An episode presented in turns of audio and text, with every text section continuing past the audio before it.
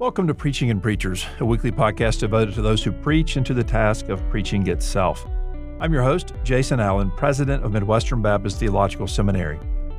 Today, I want to welcome Dr. Ray Rhodes to the podcast. Dr. Rhodes serves as the founding pastor at Grace Community Church in Dawsonville, Georgia, and serves as president of the of Nourished in the Word Ministries. He's an accomplished author, and he recently published the book Yours Till Heaven: The Untold Love Story of Charles and Susie Spurgeon. Dr. Rhodes, welcome to Preaching and Preachers. Thank you, Dr. Allen, and thank you for having me today. And I also want to thank you at the very beginning for writing the foreword to Yours Till Heaven.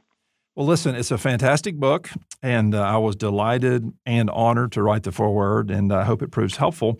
And look, I just I loved reading the manuscript. I, I just enjoyed going through the book. I, I actually sent the uh, pre-publication manuscript onward to my wife to read as well, and she enjoyed it so much. And today, of course, we'll be taking much of our conversation from this book and uh, talking about the pastor and his marriage lessons from Charles and Susie Spurgeon. Now, before we get into that, I'll, let's I want to hear a brief word of update on you and your family and your ministry there, both for my own uh, appreciation and also that of our listeners. So, give us a word of update on on you and your family and your ministry, Dr. Rhodes. Uh, thank you, Dr. Allen. Uh, Lori and I have been married. Uh, this is our 34th year now of marriage. Uh, we have six daughters, uh, soon to have six granddaughters, uh, grandchildren. I'm I'm sorry, and uh, our third daughter getting married here at our home in just a few weeks. So lots of busyness around this place uh, today and every day until the wedding. Church is going well. God has uh, been so kind and gracious to us during this pandemic. the, we've grown actually in these months and praise God for that. So very thankful uh, to serve as a pastor. Grace Community Church, it's a Southern Baptist church north of Atlanta here in Georgia. So you've written a book on the marriage of Charles and Susie Spurgeon, and this comes what uh, three, maybe four years after your book, Susie. Is that about right? Yeah, uh, Susie was released in 2018, and this one uh, early 2021, Feb- uh, just a, about a month ago. And so, you know, most every evangelical pastor has you know awareness of Spurgeon and appreciation for Spurgeon. And uh, most of us identify with him first and foremost as a preacher, perhaps as, as a writer, as an apologist, one who oversaw you know so many different ministries and had just such a massive impact. But you have taken an interest, uh, obviously, in their marriage and in Susie even prior to this book. So I guess my question for you on the front end today is, you know, of all the different aspects of Spurgeon's life and ministry one can be drawn to, uh, what drew you to Susie and and to their marriage? Yeah, well, I think uh, like a lot of us, a lot of us pastors and folks who love Christian history and biography uh, that know about Spurgeon, we tend to think of him almost as a godlike figure, uh, just uh, a man of no flaws, a great writer, great preacher, great leader, and and uh, just a wonderful person.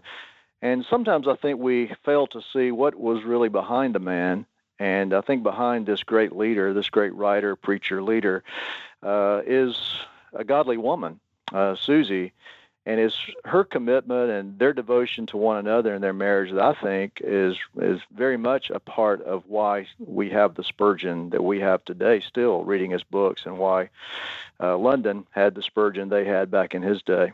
Just a sweet, sweet story of, of a Christ-centered marriage, and uh, great lessons for us today before we get into their, their marriage, give us a sense of, of Susie, the broad contours of her life, and um, a, a, description of her by way of disposition, of interests, of support for the ministry of her husband. Yeah, Susie uh, is two and a half years older than Charles. Uh, she was born in January of 1832. He was born June of 1834. Uh, she lived in London all of her life, some excursions to Paris to study the language and culture. And uh, so she was a city all of her life. Spurgeon was a country boy uh, in the villages and small uh, country towns of England. So she uh, she was very proper. She was used to refined preaching. Uh, uh, her family was relatively well off, at least for much of her experience. And Charles was very different in all of those respects.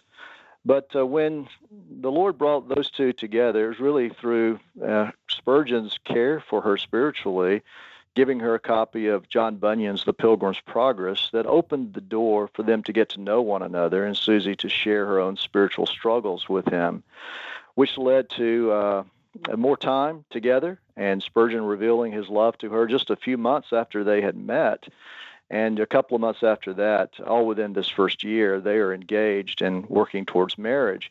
And Susie saw those early days, especially after their engagement, when Charles would come over to her home to edit his sermons on Monday that he had preached on Sunday that had been taken down in shorthand. She would sit at his side, and she said, This was really great preparation for me to become a pastor's wife, spending that kind of time with him uh, each week uh, as he studied. So, give us a sense of of their early romance, how they met, uh, what drew them together, and a flavor of that relationship. Yeah, their their romance was a surprise, I think, to Susie. Uh, again, uh, when she first heard him preach in late 1853, just as a guest preacher at the then called the New Park Street Chapel, uh, she was very unimpressed with his countrified manner and appearance. Uh, but again, it was a few months later, after he is formally the pastor of the church in April of 1854, that uh, he learns of her spiritual struggles. She had been a Christian just over a year, I believe, and uh, he begins counseling her. But it's at the Crystal Palace, a, a great building of glass and steel that uh, was that displayed the progress of the world, especially the progress of England and London as the preeminent city of the world. Uh, that she and a group from the church, including Charles, attended the grand reopening in June. And it was there that uh, Charles opened a book. He always had a book with him and pointed a passage on marriage and whispered in her ear, Do you pray for the one who's to be your husband? And uh, she was uh, taken aback by that, but she knew exactly what he meant. And uh, he asked if they could take a walk. And they did outside the palace down to the lake. And she describes her heart racing fast. Love was in the air. So her, her feeling towards Spurgeon had cha- changed dramatically in one night.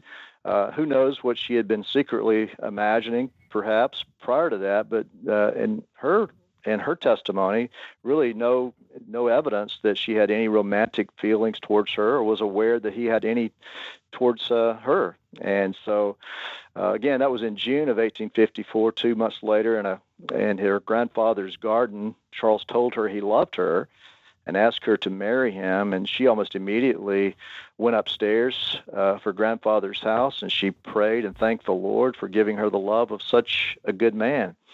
Uh, it was just a, a sweet attraction from the very beginning. Uh, after uh, Charles revealed his love to her at the Crystal Palace, and their love letters, and the way they talked to and about one another, and uh, just found their their life uh, their life partners. Well, listen, you have so movingly told the uh, the tale of, of their initial coming together. Continue with the story. Give us a sense of of again the broad contours of their life and ministry together. Yeah, it was not it was not an easy life, and and Susie uh, in in her writing she mentions the fact that uh, even from her engagement she had no idea uh, the sort of man that Charles Spurgeon would become. He was already very popular. Lots of people were flocking to hear him preach. But she had no idea that he would become the most popular preacher in the world and has been described by some the greatest celebrity uh, in the Victorian era, one of the great celebrities of the Victorian era and of the world also. Uh, his he became the pastor. He was the pastor of a church that became a mega church. Sixty institutions connected to that. He was widely published. Uh, he was preaching across the countryside, and so Susie had to uh, become acquainted with that relatively quickly. Uh, she attended services with him at various places and at the New Park Street Chapel. And the first year of their marriage, 1856, was the Great Music Hall tragedy, which uh, a number of people were trampled to death in a crowded uh, hall when someone yelled fire when there was none. And so they had to suffer early in their marriage. Uh, Spurgeon fell into deep depression, almost quit the ministry. Uh, Susie stood by him as strong as she could. Uh, two uh, sons, twins, recently born also. This is in October of 1856. Uh, and also, soon after that, uh, Charles's health begins, uh, he begins facing a number of health challenges. And by 1868, Susie is essentially an invalid. So, uh, success in ministry and all the requirements and responsibilities with that, uh, physical affliction, theological controversies early in Charles's life. He was ridiculed and mocked by some in the press, even by some in the religious press. Uh, so she, uh, as his wife, felt the pain of that, as many pastors' wives would testify to how difficult it is to see their husband embroiled in controversy or being attacked or posed in some way, but also just to see them suffer as Charles did with both depression and, physical challenges. So there was all of that. But Susie was active for the first years of their marriage in church. She's counseling uh, female baptismal candidates. Charles has engaged her in some writing projects. Uh, and she is a support in every every possible way. In fact, she makes a commitment never to hinder him in his public ministry, and she did that joyfully, not reluctantly at all. Now, she had a ministry of her own especially after Spurgeon, Charles preceded her in death. Say a word about that ministry. Yeah, in 1875, Spurgeon released volume one of lectures to my students and gave her a proof copy before it was uh, out for pub- in publication. And she was thrilled by that and, and uh, told him, I wish we could give a copy to every pastor in England. And Charles said, Well, Susie, why don't you make that happen? And uh, that began Mrs. Spurgeon's book fund that from that day uh, till her own death in 1903, she gave away 200,000 books and she oversaw every every aspect of that ministry, choosing the books, keeping the records of the of the work, uh, the whole everything. She gave the oversight to that and from her home. And then after Charles died, as you mentioned, she uh, she'd already written a book 10 years of my life in the service of the book fund from 1875 to 1885. She was working on their, the second volume of that, and she would write three other devotionals after Charles died in 1892 uh, as well. She, uh, for a while, edited The Sword and the Trowel, Spurgeon's monthly magazine that dated back to 1865. In the mid 1890s, she helped plant a church, uh, Beulah Baptist Church at uh, Bexhill on Sea. And ultimately, she would help raise money for the tabernacle when it burned in the late 1890s. And she was a major contributor to and co editor of uh, Spur- the massive four volume Spurgeon, Charles Spurgeon's autobiography that, uh, of course, came after his, after his death. And so, what's amazing to me, Dr. Allen, is that she did that as a widow. She's uh, she's sickly, and she is aging herself, and yet she never quit she continued faithfully on. And part of that was she wanted to preserve her husband's legacy and pass it on. And so she was invested in seeing his sermons translated, his, his books sent around the world, and supporting his ministry even after his death. So this story obviously is a gripping one, and uh, it's it's clearly gripped you as well, Ray. And and so, what about that story, that marriage, that romance, that partnership in ministry? If you were to narrow it down, what about that story prompted you to write this book Yours Till Heaven, the untold love story of Charles and Susie Spurgeon? The more I sort of peel back the layers of Spurgeon's life, I, it's really how I discovered Susie. I knew he was married to a, a woman named Susanna. I knew that she was sickly and she gave away books, but not much beyond that. But as I learned about their love story, I saw how sweetly they talked to one another, how how, how kindly and romantically Spurgeon wrote to her. He wrote to her every day that he was away, every day with a dip pen and paper. he uh, sent her a letter, and when he was too sickly to write himself, he would dictate a letter through his secretary, Joseph Harrald. So that that was touching to me, and and some some takeaways was their spirituality, uh, the way they prayed individually and read scripture individually, uh, the way they read scripture and prayed together, and uh, Spurgeon's commitment to family worship, and that continued even when he was not at home. Uh, Susie would lead family worship with the boys when they got older, or someone else, and that involved everyone in their household: visitors, uh, household workers. Uh, family, everyone participated in family worship. But I think uh, it was their spirituality, their communication. I, I, I came away, and I still, as I think through their marriage, I want to talk to my wife better. I want to communicate better.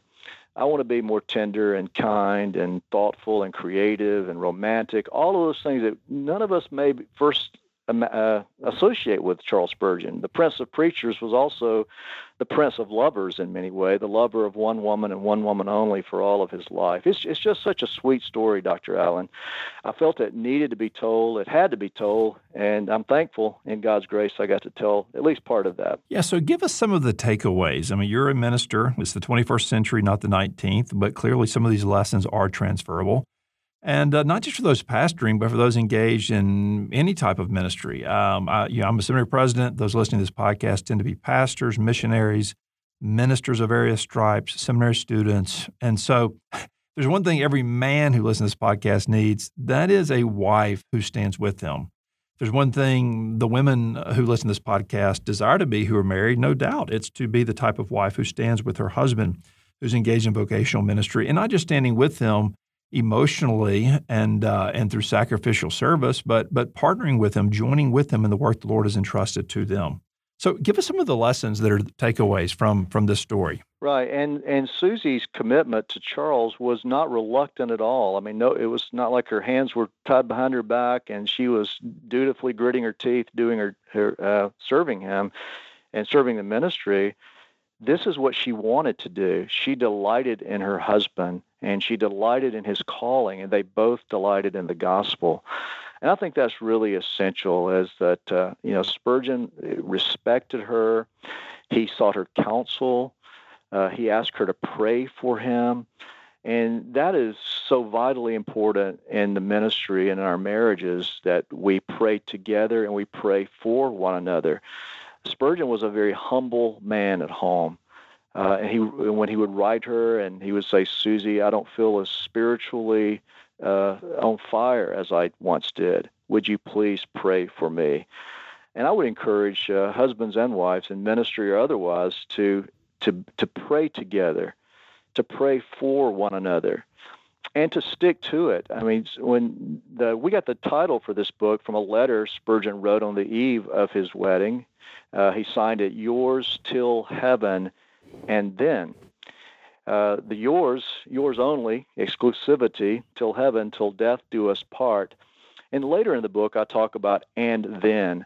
Spurgeon's vision was eternal. He didn't anticipate being married to Susie in heaven, but he did anticipate knowing her, loving her perfectly, and worshiping God together. And so I think the spiritual aspect of marriage is important. The, the prayers together, church together, uh, sc- reading scripture together, this mentality that we're in this together. This is God's ministry. He's called us into. It is a it is a high calling, a wonderful and glorious calling, and uh, we're both in this. I, I, I know at my church, Dr. Allen. Uh, I, I don't know what I would do without my wife and her. If if I knew that she was sulking at home or uh, reluctant in ministry, uh, I don't see how I could serve. Uh, I need that uh, one because I love her and I long for that, but also need to know that uh, she's with me and she is.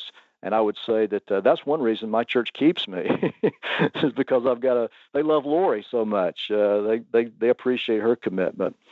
But that sort of stick sticking together and sticking to marriage and ministry, keeping short accounts, communication, prayer, scheduling time together.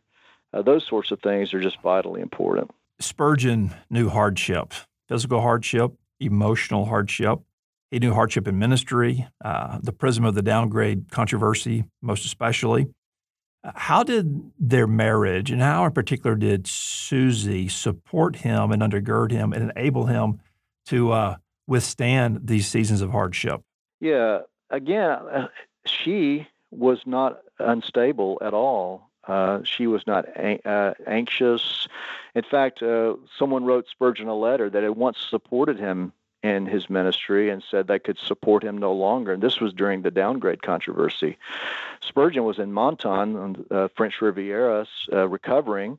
Susie was in London. She received the letter, and uh, Susie laughed. And she based that on a passage in Scripture, but it was just a demonstration that uh, whatever man does to us, whatever anyone uh, does to us, or whatever support we have or don't have, we're in God's hands. Uh, God is sovereign. And so she wrote Charles to let him know what had happened, and she told him that she laughed. And uh, he said, I'll laugh with you. He responded, I'll laugh with you. And both of them expressed jointly confidence in God and his his provision. So he knew he had a spiritually minded wife at home, and the downgrade was probably the worst season, the worst period of his life. And Susie believed that it's the, uh, at least the human reason, that uh, Charles died at 57. She thought it was the one thing that pushed him over the edge finally. He died of a broken heart. Uh, she said even on his deathbed, he was he was brokenhearted over his friends that had abandoned him, as he sought to stand for the authority of Scripture and the trustworthy, the exclusivity of the gospel. Uh, and so she was there for him. She was praying for him. Uh, she was writing him, and she was keeping. Uh, she was not. She she was not prone to depression. You know, Spurgeon was. Susie was not prone to depression. And so she would find him at times. It's almost hard to, for us to imagine the great Spurgeon uh, sitting or, or lying down weeping. And he wouldn't know why he was weeping.